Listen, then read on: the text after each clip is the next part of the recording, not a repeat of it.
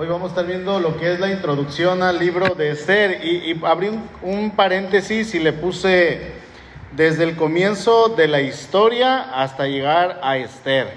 Entonces, en sí no vamos a meditar mucho en Esther, pero eh, este, quiero preguntarles, ¿alguien de ustedes ha leído el libro de Esther? ¿Quién lo ha leído? Ok, creo que casi todos. ¿Quién no lo ha leído, sinceramente? Ok. Bueno, yo les invito, hermanos, y, y ahorita les voy a decir por qué, que, que lo lean, porque les voy a dejar tarea. Les voy a dejar unas preguntitas y tienen que leerlo. Si ya lo leyeron unas 200 veces, bueno, este, este jueves que viene tiene que ser 201. ¿Ok? ¿Para qué? Para que eh, podamos responder. Eh, fíjense que en la, en la tarea de, Apocalipsis, de, de escatología el pastor nos dejó leer este, Apocalipsis todo el libro, los 22 capítulos, para buscar los números 7. Y yo pude haberle puesto ahí en el programa simplemente 7 y me iba a buscar todos los que había, así de sencillo. Pero dije, tengo que leerlo, no tengo que hacer trampa. Y llegué hasta el capítulo 20, me faltaron dos. Y luego ya el, este, llegó el día de la clase y dije, ah, me faltaron dos. Pero traté de no hacer trampa, traté de leerlo todo, traté de, de, acabarlo, cumplí con la instrucción que se me pidió. No sé si los demás lo hicieron, pero yo iba ahí buscando los números 7. Bueno, de igual manera yo les pido que busquen, por favor, perdón, que hay que leer a partir de hoy este libro. Entonces, si Dios lo permite, hermanos, durante los próximos jueves eh, estaremos estudiando este libro que es tan hermoso.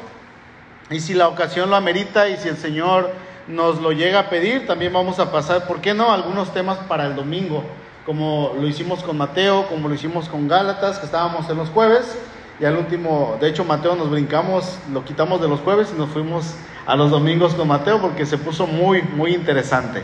Entonces, este, voy a leer el capítulo 1 completo, lo voy a leer en la nueva traducción viviente, así es que si no traen en su mano la nueva traducción viviente, Voy a pedirle que me acompañe ahí en pantalla, por favor.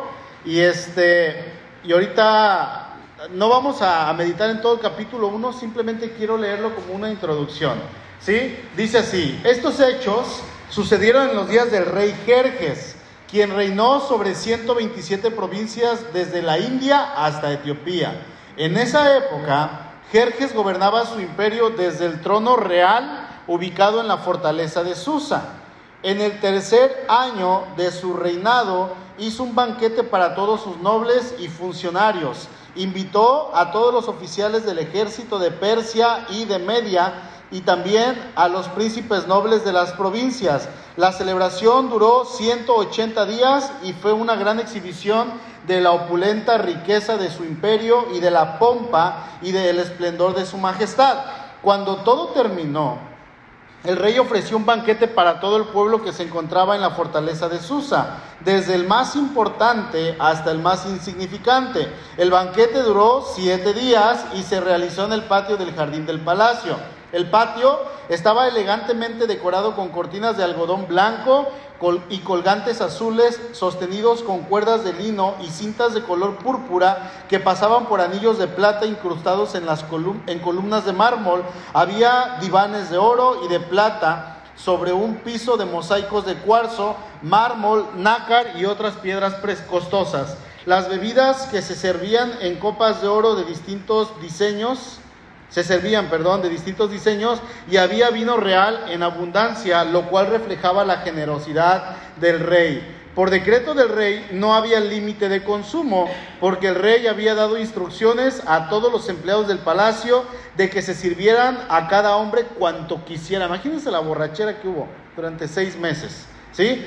Dice el verso 9, al mismo tiempo, la reina Basti hizo un banquete para las mujeres en el palacio real del rey Jerjes. Al séptimo día de la fiesta, cuando el rey Jerjes estaba muy alegre a causa del vino, les ordenó a los siete eunucos que lo servían, Me, Mejumán, Vista, Jarbona, Victa, Abacta, Setar y Carcas. Este Carcas está bien raro el nombre, es como el Carcas. Creo que si hay apellido aquí en, nuestro, en nuestro país, que es el Carcas, y, y, por lo regular son niños a los que le echan mucha carrilla.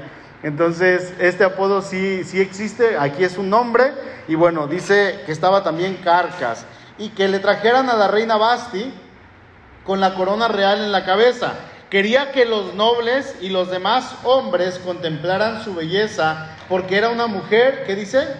Sumamente hermosa. Pero cuando le comunicaron la orden del rey a la reina Basti, ella se negó a ir. En esa respuesta enfureció al rey y lo hizo arder de enojo. Entonces el rey consultó de inmediato con sus sabios consejeros, quienes conocían todas las leyes y costumbres persas, porque siempre les pedía consejo. Sus nombres eran Carcena, Setar, Atmata, Tarsis, Meres, Marcena y Memucán, siete nobles de Persa y Media. Esos hombres se reunían frecuentemente con el rey y ocupaban los cargos más altos del imperio. ¿Qué debe hacerse con la reina Basti? preguntó el rey. ¿Qué sanción impone la ley para una reina que se niega a obedecer las órdenes que el rey le envía debidamente por medio de sus eunucos? Memucán contestó al rey y a los nobles, la reina Basti ofendió no solo al rey, sino también a cada noble y ciudadano del imperio. Ahora, en todas partes, las mujeres comenzarán a despreciar a sus maridos cuando se enteren de que la reina Basti se negó a presentarse ante el rey.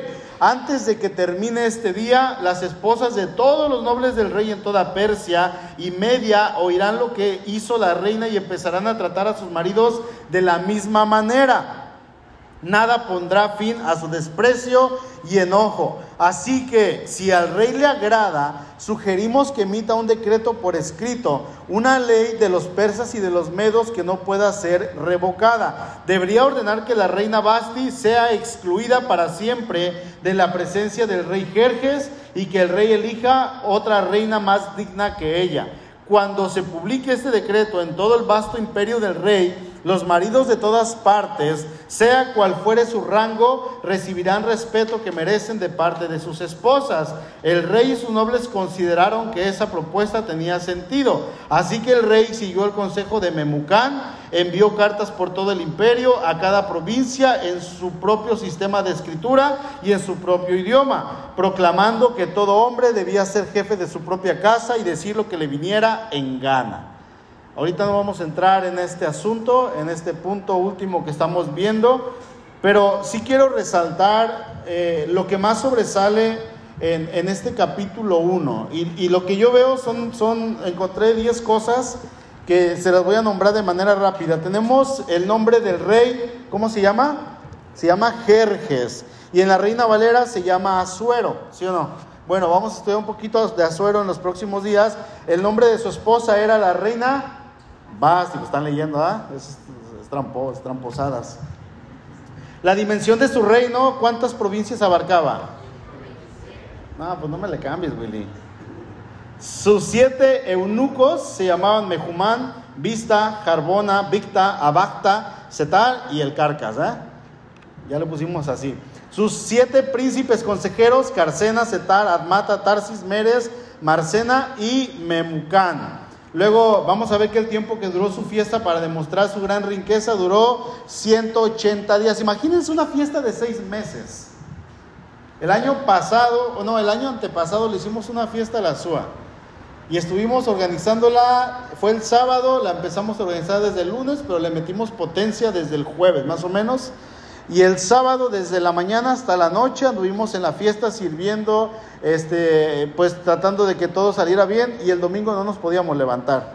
Y, desde esa vez emitimos un decreto, no real, pero como el del rey, y dijimos, no más fiestas para Sua.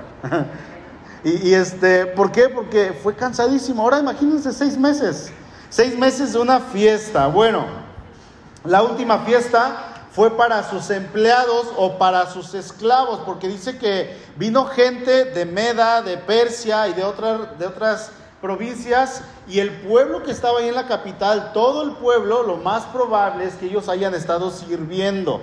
Ellos hayan estado de meseros, de cantineros, lavaplatos, cocinando, todo lo que se necesitaba para atender a estas personas que venían como personas reales o personas de la realeza se menciona, bueno, les hace una fiesta para ellos como, vamos a ponerlo como en gratitud por todo el trabajo que hicieron. Y esta fiesta duró siete días. Se menciona también la hermosura de esta mujer y, ella dice que tenía que seguir, obviamente e, el estándar como el mundo lo maneja, una mujer bonita, una mujer que tenía que ser bella en todos los sentidos.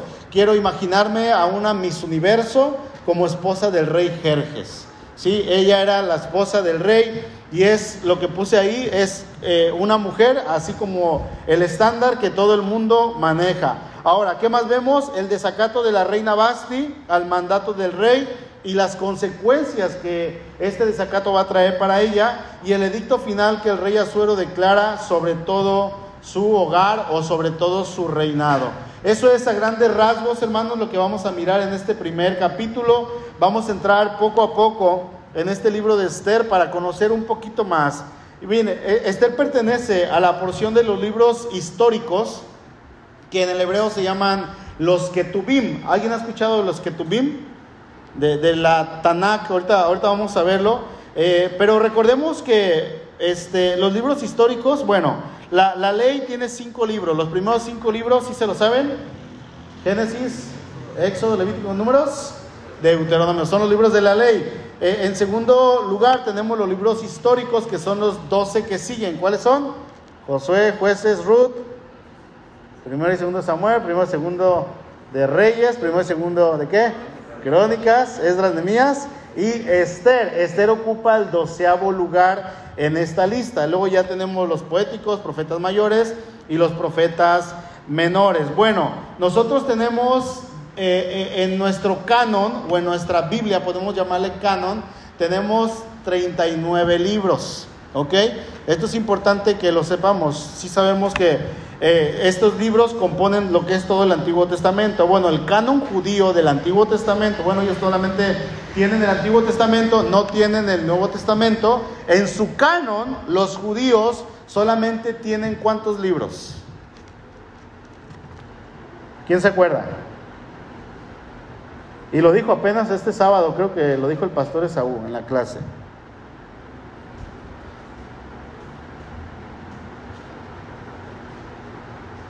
No te escuché. Ok, el canon judío tiene 24 libros. ¿Ok? ¿Por qué, ¿Por qué 24? Bueno, les doy un ejemplo. Primero y segundo de Samuel es un solo tomo. Primero y segundo de Crónicas es un solo tomo. Así es que no existen dos libros, existe un solo libro de Crónicas. Primero y segundo de Reyes es un solo tomo. Los 12 profetas menores esos 12 se convierten en un solo tomo. De 12 autores, es un solo libro, así es que si nosotros sacamos la cuenta, se van haciendo menos libros y nos van a quedar 24, pero al final de cuentas, el canon judío y nuestro canon del Antiguo Testamento o nuestra Biblia del Antiguo Testamento, vamos a, ver que tenemos los mismos libros. Bueno, con el paso de la historia, podríamos decir, hermanos, cuando hablamos de Esther, que Esther ha, sido el libro que ha ido errante de un lugar a otro en el catálogo de los libros sagrados. O sea, no ha estado quieto. La gente lo ha cambiado. Por ejemplo, si me ayudas ahí en pantalla, porfa. En ocasiones a Esther se le ha dado un carácter poético. O sea, lo han metido entre los salmos. Este, Job, Salmos, ¿qué sigue? Proverbios, Eclesiastes y Cantares. Ahí ha estado Esther. En otras ocasiones, en otro tiempo de la historia, a Esther se le consideró como un libro profético y lo tenían de entre los profetas.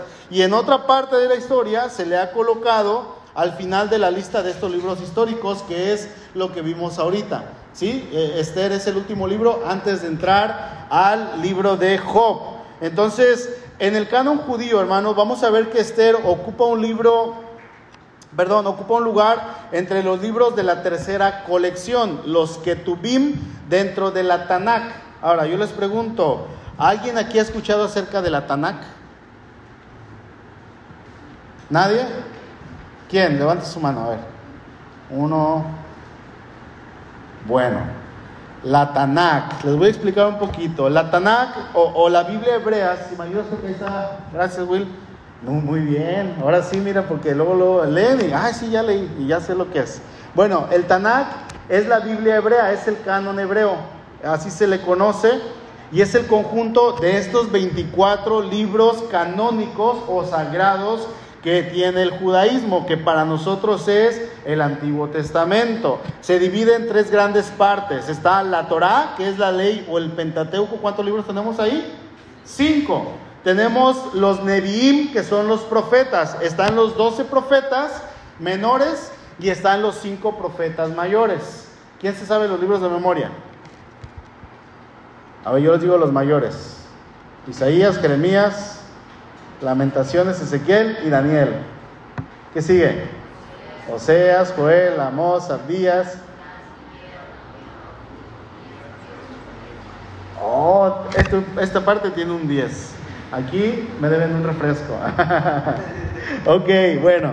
E, esos son los Neviim, que son los proféticos. Y están los Ketubim, que son los históricos. ¿Ok?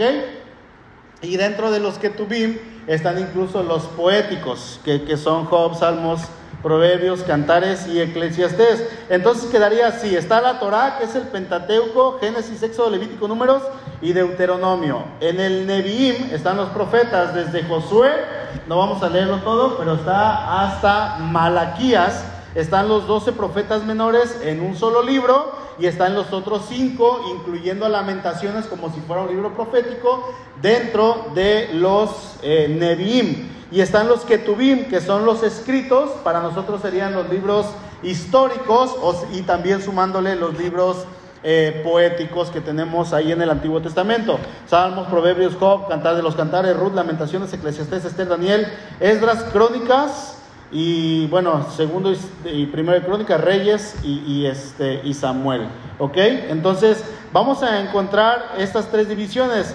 A, estas tres divisiones se les conoce como la Torah, pero también se les conoce como el Tanakh. Tanakh es un acrónimo de, de estas tres eh, divisiones que viene siendo este, la siguiente, Willy. Gracias. Está la T, que es la Torah. Está la N, que es de Neviim. Y está la K de los Ketubim. En pocas palabras, podríamos decir, la Tanakh es el legado del pueblo judío. ¿sí? Es lo que nosotros tenemos, es una parte, ahorita usted, sin darse cuenta en todos estos años, ha estado leyendo la Tanakh. ¿eh? Entonces, esto es bien interesante. Ahora, Esther, vamos a ver que pertenece dentro de la Tanakh, en su libro, ella pertenece, o este libro pertenece al libro de los Ketubim, en esta porción, en esta, de, esta porción de tres, eh, este, Esther está en los Ketubim. Hasta nuestra fecha, hermanos, eh, este, este libro también dice la historia que se ha conservado mucho en hebreo original del capítulo 1 al 10 y otra en griego del capítulo 10 al, hasta el finalizar. Ahora, el hecho de que en nuestra Biblia tengamos a Esther eh, antes de los salmos, esto es bien importante, fíjense, por eso quise em, empezar con la historia. Tenemos a Esther y luego, ¿qué sigue de Esther? Job. ¿En qué época creen que se escribió Esther?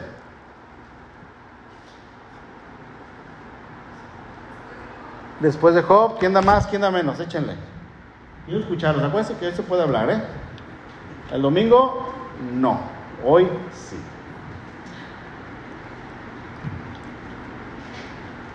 Esther está antes de Job, ¿eh? Entonces, eso nos lleva a pensar que probablemente Esther es un libro muy viejo, ¿no? ¿Por qué? Porque resulta que en el libro de los Salmos tenemos mucha, mucha, mucha literatura de David pero resulta que no tiene nada que ver. El orden en que están acomodados los libros, hermanos, a veces nos confunde. De hecho, Esdras y Nehemías son casi contemporáneos a Esther.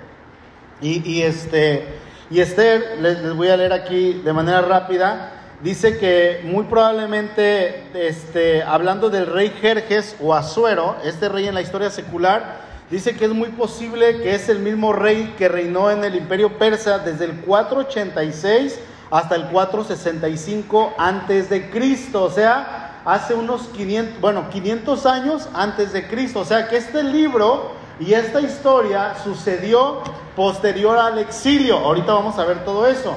¿Por ¿Cuándo pasó esto entonces? Aproximadamente de nuestra fecha hacia atrás, 2500 años. Entonces es más viejo Isaías todavía. Es más viejo Jeremías, es más viejo todavía el rey David. El rey David antes de Cristo eran este, mil años antes de Cristo. Salomón, pues 900 y pico. Moisés, 1500 años antes de Cristo. Esther, desde Moisés a Esther pasaron aproximadamente 1100 años. Entonces, no es un libro viejo, aunque a veces puede parecer. ¿Por qué? Porque lo encontramos antes de los salmos, pero no quiere decir precisamente que se escribió en esas fechas. Génesis se escribió hace unos 3.500 años con Moisés, pero la historia que nos narra, nos narra una historia que tiene bíblicamente unos 6.000 años. Así es que, aunque Moisés la escribe 2.500 años después de la creación, Génesis eh, no quiere decir que esté desde el principio, aunque es de los primeros o fue el segundo libro que se escribió. Así es que la manera, hermanos, y esto hay que guardarlo bien en nuestra mente, la manera en que están acomodados los libros muchas veces no tiene que ver con los tiempos, no están acomodados cronológicamente. ¿Quién ha leído una Biblia cronológica? Una Biblia cronológica van a empezar con Génesis, pero de hecho no empieza con Génesis, la Biblia cronológica empieza con Job. Y después de que termina Job, sigue Génesis, y luego se va a Éxodo, y luego se va a Génesis, y luego se va a Deuteronomio, y luego de, Deuteronomio se va hasta otro libro que, ay, pero ¿qué hace aquí Salmo, no? El Salmo 27. Ah, y estamos en apenas en el veinteavo día de la lectura cronológica. Entonces, no tiene nada que ver cómo estén acomodados. Recordemos que este rey Jerjes o Azuero vivió precisamente mucho tiempo después del exilio. Ahora, la pregunta aquí es, ¿si recordamos lo que es el exilio judío? ¿Si tenemos este, algún flachazo en nuestra mente de qué es lo que es el exilio? Porque los judíos dentro de la historia muchas veces, hermanos, fueron sometidos de muchas maneras, sufrieron muchas veces debido a su pecado y en muchas ocasiones ellos fueron sometidos por una nación, por otra nación, por otra y otra y otra. Busquen por favor el segundo libro de Reyes capítulo 17. Podríamos decir que el primer cautiverio o sufrimiento masivo que ellos tuvieron como nación fue cuando ellos estuvieron en Egipto. Solo que allá en Egipto ellos entraron por su propio pie. Ellos de manera voluntaria fueron con José. ¿Cuántos entraron? ¿Se acuerdan? 70. ¿Ok? Entraron 70 a Egipto y salieron más de 2 millones en 430 años. Pero aún antes de, la esclavitud en Egipto, eh, este, a la que el pueblo fue sometida, vamos a tener antecedentes en la escritura en los que el pueblo de Dios fue peligrando. Por ejemplo, tenemos a Abraham. ¿En qué momento Abraham peligró su vida? Yo por lo menos ahorita recuerdo dos, dos acontecimientos. ¿Quién levantó su mano? ¿No? Cuando fue a Egipto, que fue con, el, el, rey de los filisteos, con este Abimelech, eh, pero ahí como que tenían cierta amistad, ¿verdad? Y, pero le mintió, le dijo que, que esta Sara era su esposa. Luego también tenemos cuando él se enfrenta a los tres reyes y los vence y que se encuentra a este, eh, eh, ¿cómo se llama el sacerdote? A, se me fue el nombre. Melquisedec. Él, él, tiene una victoria con estos tres reyes y este, ahí su vida también peligró. Isaac. Isaac cuando va con Abimelech, también con el rey de los judíos, Isaac también miente. Él suelta una mentira a medias y dice que Rebeca es su esposa, ¿no? Aunque, perdón, que es su hermana, que sí lo era, pero era su esposa. Eh, vamos a ver que él cumple el mismo parámetro que su padre. También tenemos este, un, problema o, un momento de peligro en la nación de Israel, antes de empezar incluso con Isaac, cuando hay una sequía y tienen problemas con los filisteos y están, ellos escarban un hoyo y luego los otros lo tapan, escarban un hoyo y así tienen problemas. Eso es poner en riesgo o que la nación de Israel haya estado en riesgo incluso antes de ser nación. También tenemos a Jacob cuando está en peligro con su suegro. Tenemos a Jacob cuando está en peligro, cuando regresa y tiene el miedo de pelear con su hermano. Tenemos a Jacob en peligro con los de Siquem, el hijo de los filisteos, cuando Dina se, es violada por este varón y él, pues, de alguna manera también están peligrando ahí. Antes de eso tenemos a un Noé, que Noé eh, pues estuvo en peligro de contaminar su corazón con toda esa cultura pecaminosa en la cual él vivía. Y vamos a encontrar, hermanos, muchas veces que el pueblo de Israel estuvo en peligro, estuvo en peligro de ser sometidos, estuvieron en peligro de ser extinguidos, en peligro de ser asesinados, en peligro de corromper su corazón, muchas maneras. Y podríamos estudiar todos y cada uno de estos personajes en los problemas que tuvieron a lo largo de su vida hasta llegar a Esther. Pero ahí sí nos tomaría muchísimo tiempo. Entonces, este, vamos a verlo de manera resumida. Así es que empezamos desde Egipto, quedamos que ellos entran a Egipto por su propio pie. ¿Sí? Nadie los obliga, ellos van porque en Egipto había comida, pero fueron sometidos, después el Señor levanta a Moisés, son liberados por medio de Moisés. Y, Dios hace un pueblo de ellos, les da una ley, les da instrucciones para que ellos puedan vivir, les da sacerdotes, les da profetas. Y finalmente el pueblo pide un rey.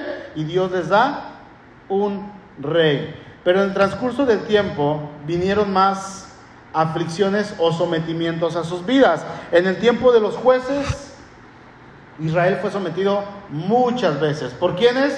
Por los filisteos, por los madianitas, por los moabitas, por los cananeos, por los amonitas. A todos estos acontecimientos podemos fácilmente ponerle versículos. ¿eh? Esto que estoy mencionando está todo en el libro de los jueces, pero también vamos a encontrar historia en Josué, también vamos a encontrar en los primeros cinco libros, vamos a encontrar toda esta historia con versículos bíblicos. Y, obviamente eh, este, en esta historia que les estoy contando ahorita de manera general y resumida, vamos a abarcar, abarcar unos 1500 años este, de introducción solamente de manera rápida. Con el paso del tiempo vienen los asirios, no, perdón, los sirios, sin la A, ¿ok? Vienen los sirios y ellos someten a Israel también. Ellos los tienen bajo esclavitud, después de un tiempo se liberan y pasa el tiempo y ahora vienen los asirios. ¿Quién era el rey de los asirios? ¿Quién se acuerda? Yo me acuerdo porque tiene nombre como de pescado y nunca se me olvidó cuando relacioné así. Salmanazar, rey de los asirios. Y, dije, ¿cómo me lo grabo? ¿Cómo? Salmón Salmanazar. Y nunca se me olvidó. Entonces, Salmanazar fue el rey de los asirios. Este hombre viene a Israel. Recordemos que el reino se divide en dos. Queda el reino del norte, luego está el reino del sur, Judá, y arriba es Israel.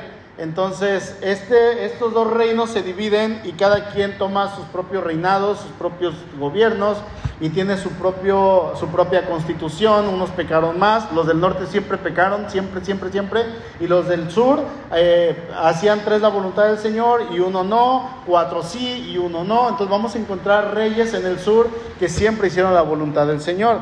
Pero en el reino del norte casi todos los reyes fueron malvados fueron tiranos, fueron perversos, hicieron lo que su corazón les decía, se entregaban a, la idolatría, se entregaban al pecado y Dios los entregaba entonces a las consecuencias de su pecado. Así es que en el año 722 viene Salmanazar con todo su pueblo y, y vencen a Israel. Y una vez que lo vencen, ¿qué hacen?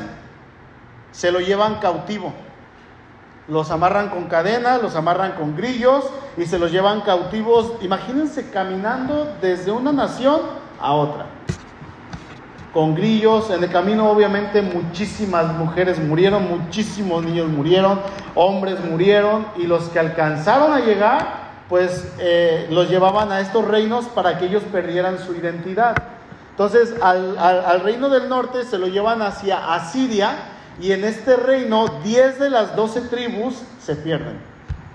Ya no existen. O sea, sí podemos encontrar alguno que otro, a lo mejor de la tribu de Neftalí en estos días, de la tribu de Zabulón, de Dan, de, este, eh, cualquier otra tribu que usted mencione, a, menos las dos de abajo.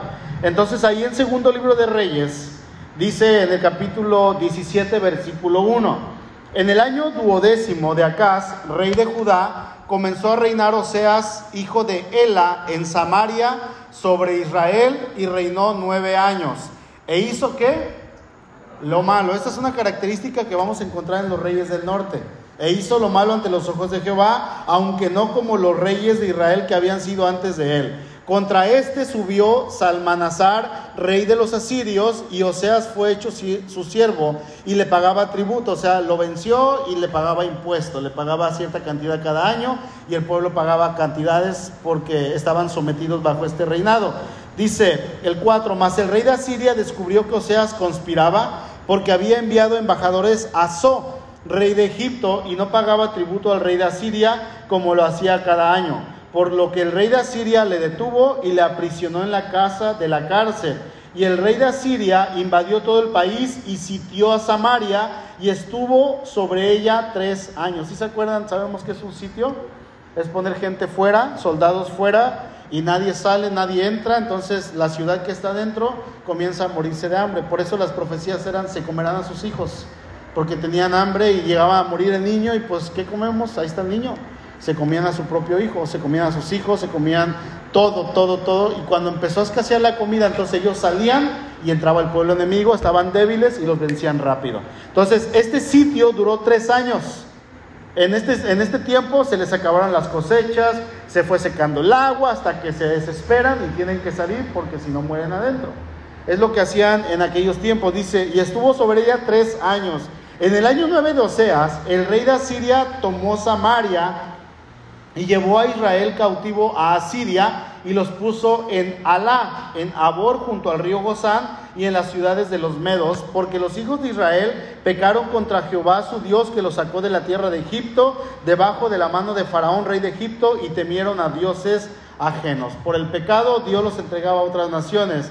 Quedaba entonces el reino del sur. El reino del norte, la capital Samaria, dejan solamente unas cuantas personas judías para que labren la tierra, para que trabajen, y con el paso del tiempo tenemos ahí que surgen los samaritanos, que los mismos reyes traían gente extranjera y se mezclaban, por eso no los querían. En el tiempo de Jesús, en Juan 4, vamos a encontrarnos que el pueblo despreciaba con todo su corazón a los samaritanos porque eran mestizos, eran gente ya de sangre corrompida, ya no eran puros. Por eso el orgullo de Pablo cuando dice, soy hebreo de hebreos de la tribu de Benjamín.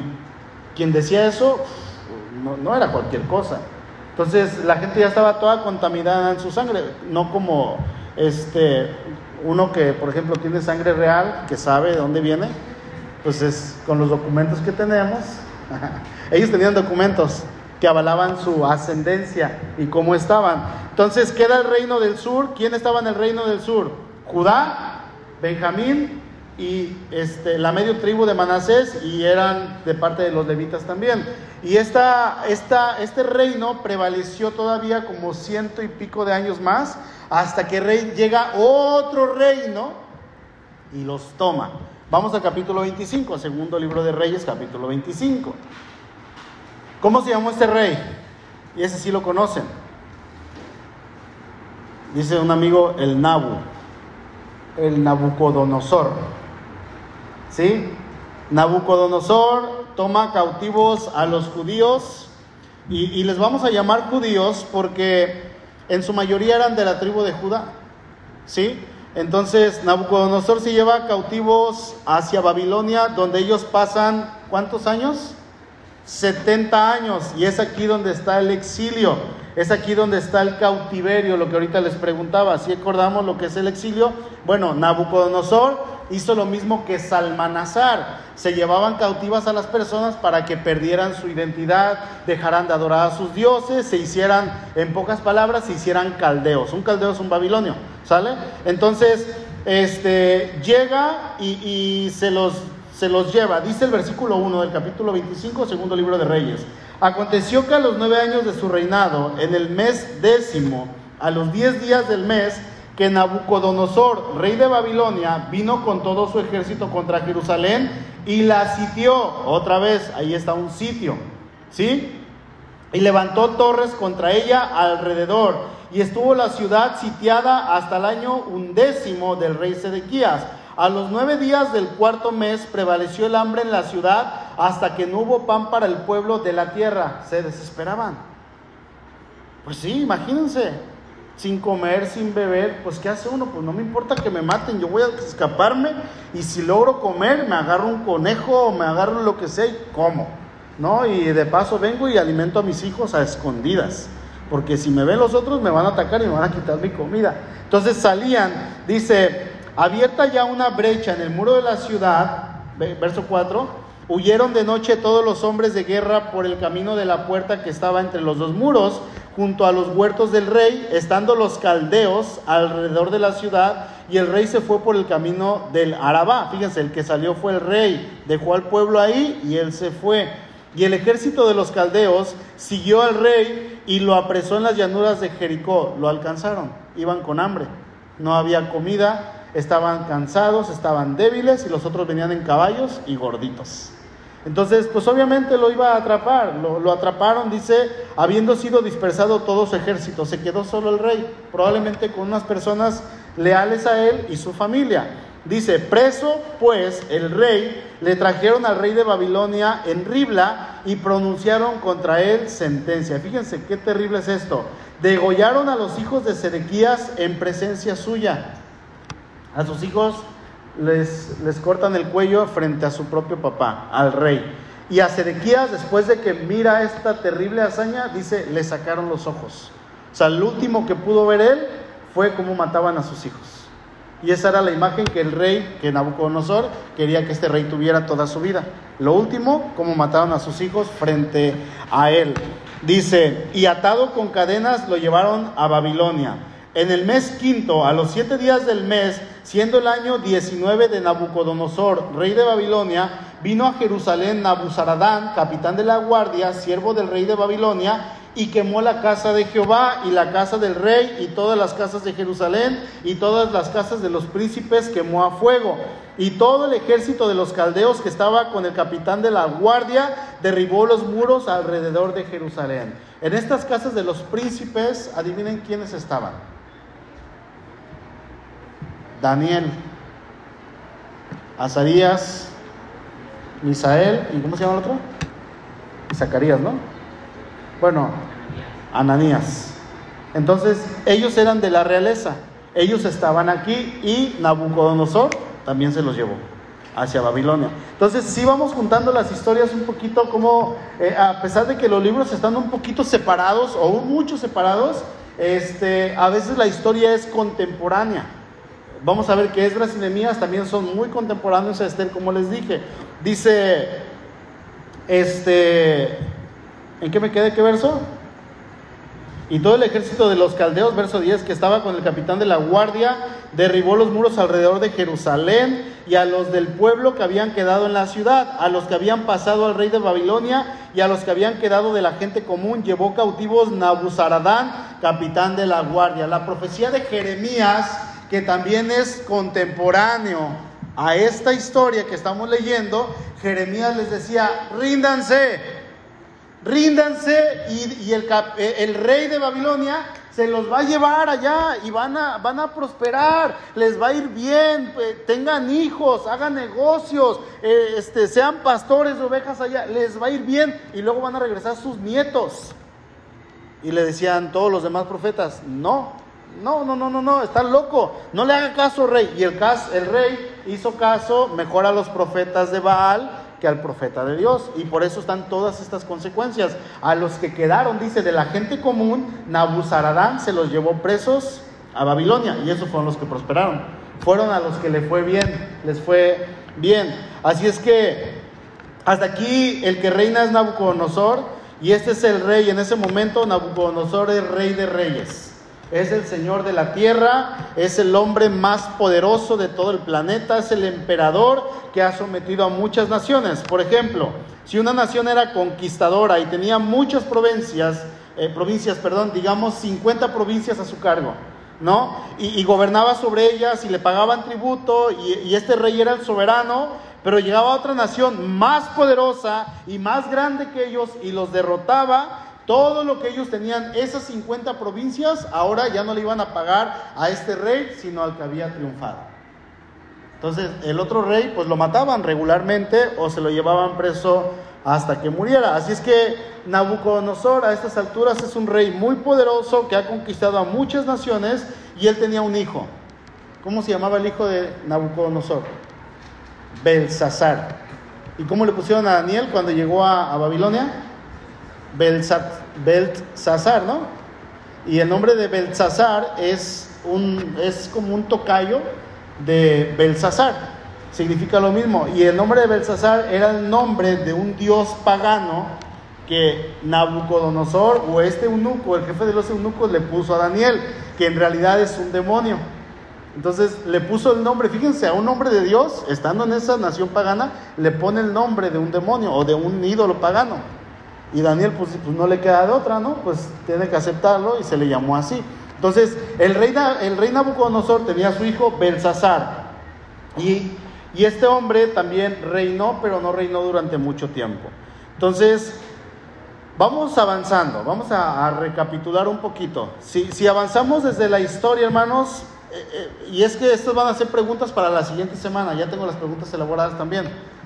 O sea, la siguiente semana les voy a hacer preguntas para dentro de hoy en 15. ¿Sí? Ahorita se van a llevar unas preguntas que van a traer respondidas para la siguiente semana.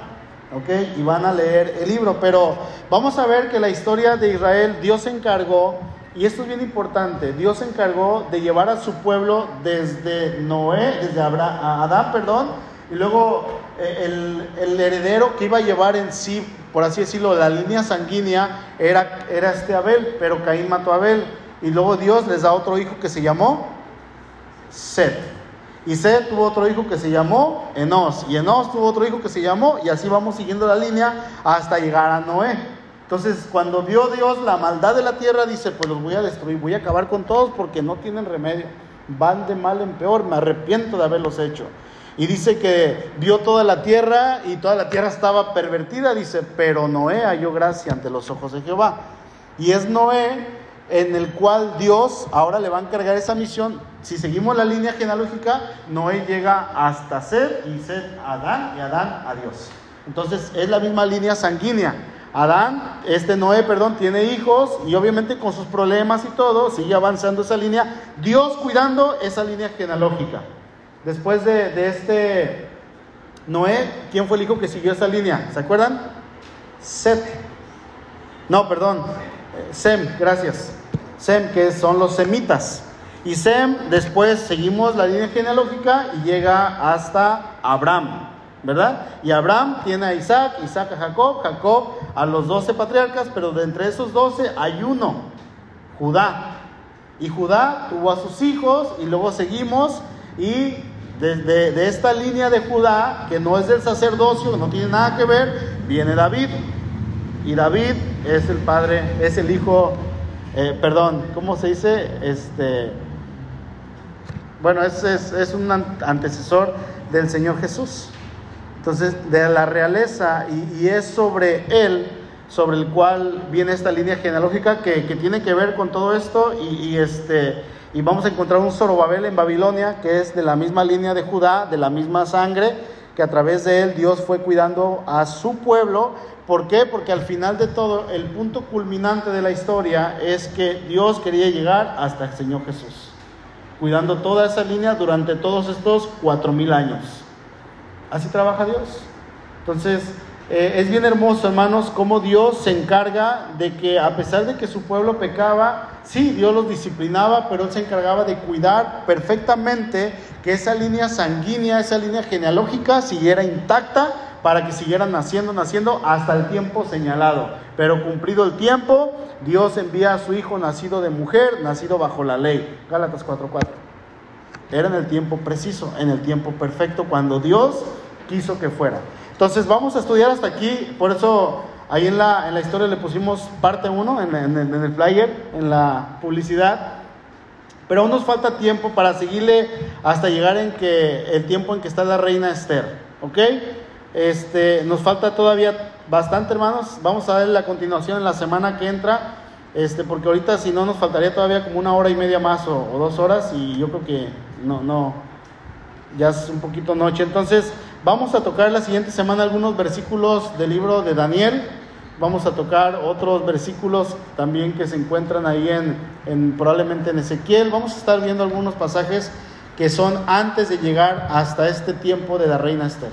Y, es importante que sepamos, yo no sé si les gusta la historia de, judía, a mí me fascina la historia judía, me encanta. Eh, el, libro de los de Génesis, yo cada vez que lo leo me, me gozo y trato de aprender y Señor sigue mostrando más cosas, ¿no? Y es lo mismo con todos los otros libros, porque cuando conocemos la historia, hermanos, ahora sí que vamos a saber este, de dónde viene nuestro Señor y cuál fue el precio que, fue nuestra salvación y todo lo que tiene que ver. Entonces, les voy a hacer tres preguntas y, y va a haber, son cuatro puntos de tarea. El primero es que lean el libro de Esther. Son 10 capítulos. Si leen uno en la mañana y uno en la tarde, en cinco días se lo terminan. Si descansan el domingo, el martes, el miércoles que viene, ya lo leyeron todo. ¿Ok? El jueves, perdón. No, bueno, para el jueves ya va a estar leído. Y las preguntas son, si quieren apuntarlas, apúntenlas. ¿Ok? ¿Ah? Pues si quieren se las mando. Mándenme un mensajito. Las preguntas y se las mando, ¿sale? Ok, la primera pregunta es, ¿cuál es la diferencia de Esther? Si saben la, la respuesta, no la contesten, ¿ok? ¿Cuál es la, la diferencia de Esther a los 65 libros restantes de la escritura? Omití muchísimas cosas, obviamente, ¿eh? Eh, Hay muchas cosas que estudiar todavía, pero ¿cuál es la diferencia o, qué es lo que hace diferente a Esther de, todo, de los otros 65, incluyendo el Nuevo Testamento, este, de todos los libros de la escritura? Otra pregunta es, ¿te identificas con algún personaje de este libro? ¿Con quién? ¿Y por qué? Ah, no van a decir Amán, ¿eh? ¿Quién no sabe qué, quién es Amán? Bueno, hay que, hay que leerlo, ¿eh? No, no, no, no, no digan Amán. ¿Por qué? Pues porque a veces me enojo con mi esposa y la quiero ahorcar, ¿no? Bueno, y la otra no es pregunta, pero es el punto 3. Mencione quién es su personaje este, favorito, sería la palabra favorito, no principal. Eh, o, quién es el que más le gusta de este libro y por qué. Y fíjense que el rey Azuero o Jerjes también jugó un papel importante. ¿eh? Este, sería bueno que vieran la, esta historia en historia para niños. Este, se llama Pequeños. No, Pequeños héroes. No. Pequeños héroes. Y busquen la historia. Sale, sale este, el rey David, es como el protagonista de toda la serie. Y, y, es contemporáneo, entonces él platica, él este, habla y luego dice, y luego Esther, la reina, y luego sale Basti y, y sacan canciones. Está muy bonito y están verídicas las historias, solamente que es para niños. Si alguien quiere, pregúntame y con, con, gusto les mando los links para que los vean en la semana. De veras, ¿eh? no, no, es, no es broma. Entonces, por favor, responden a estas preguntas. Este, a lo mejor se las pregunto al azar. A lo mejor a Dania me brinco la, la, primera, pero la tercera se la pregunto a Juan Pablo. ¿no? Entonces hay que venir con la respuesta ya lista. Y no falten, por favor. ¿Ok? Entonces, ¿alguna pregunta, alguna duda hasta aquí? ¿Algo que quieran comentar? ¿Algún comentario? ¿Todo bien? ¿Ni una duda? Como dicen por ahí, dos cosas, o se entendió todo o no se entendió nada. bueno, vamos a orar. Señor, gracias por este tiempo, gracias por tu palabra, gracias Señor porque eh, la historia bíblica es hermosa, tu historia Señor es preciosa. Yo te ruego que nos sigas llevando de la mano, que permitas que podamos seguir creciendo, que permitas Dios que podamos seguir eh, conociéndote cada día más. Bendice a tu pueblo, Señor, aquí presente. Eh, yo te ruego, Dios, que permitas que cada día que, vaya pasando, Señor, nosotros podamos enamorarnos más de ti a través de lo que está escrito en tu palabra. Eh, vamos a ver, Señor, en, esta historia, en este libro, una parte importantísima, Señor, en cuanto a la historia de tu pueblo, importantísima, Señor, por algo está aquí y a veces no, no, somos capaces de ver la magnitud hasta que leemos y releemos y releemos, Señor, lo que está escrito en tu palabra. Ayúdanos a entender, ayúdanos a poder eh, vivir, Señor, tu palabra y sobre todo te damos gracias porque es a través de tu cuidado eh, soberano, Señor, y tu providencia perfecta que tú nos vas enseñando. Ayúdanos, Señor, a que en esta semana podamos leer este libro y si lo terminamos eh, mañana o pasado, leerlo en otras versiones también para seguir entendiendo y aprendiendo, hacer apuntes, Señor, y poder aprender más de tu palabra. Te damos gracias y oramos en el nombre poderoso de tu Hijo Cristo Jesús. Amén. Y amén. Ok, eh,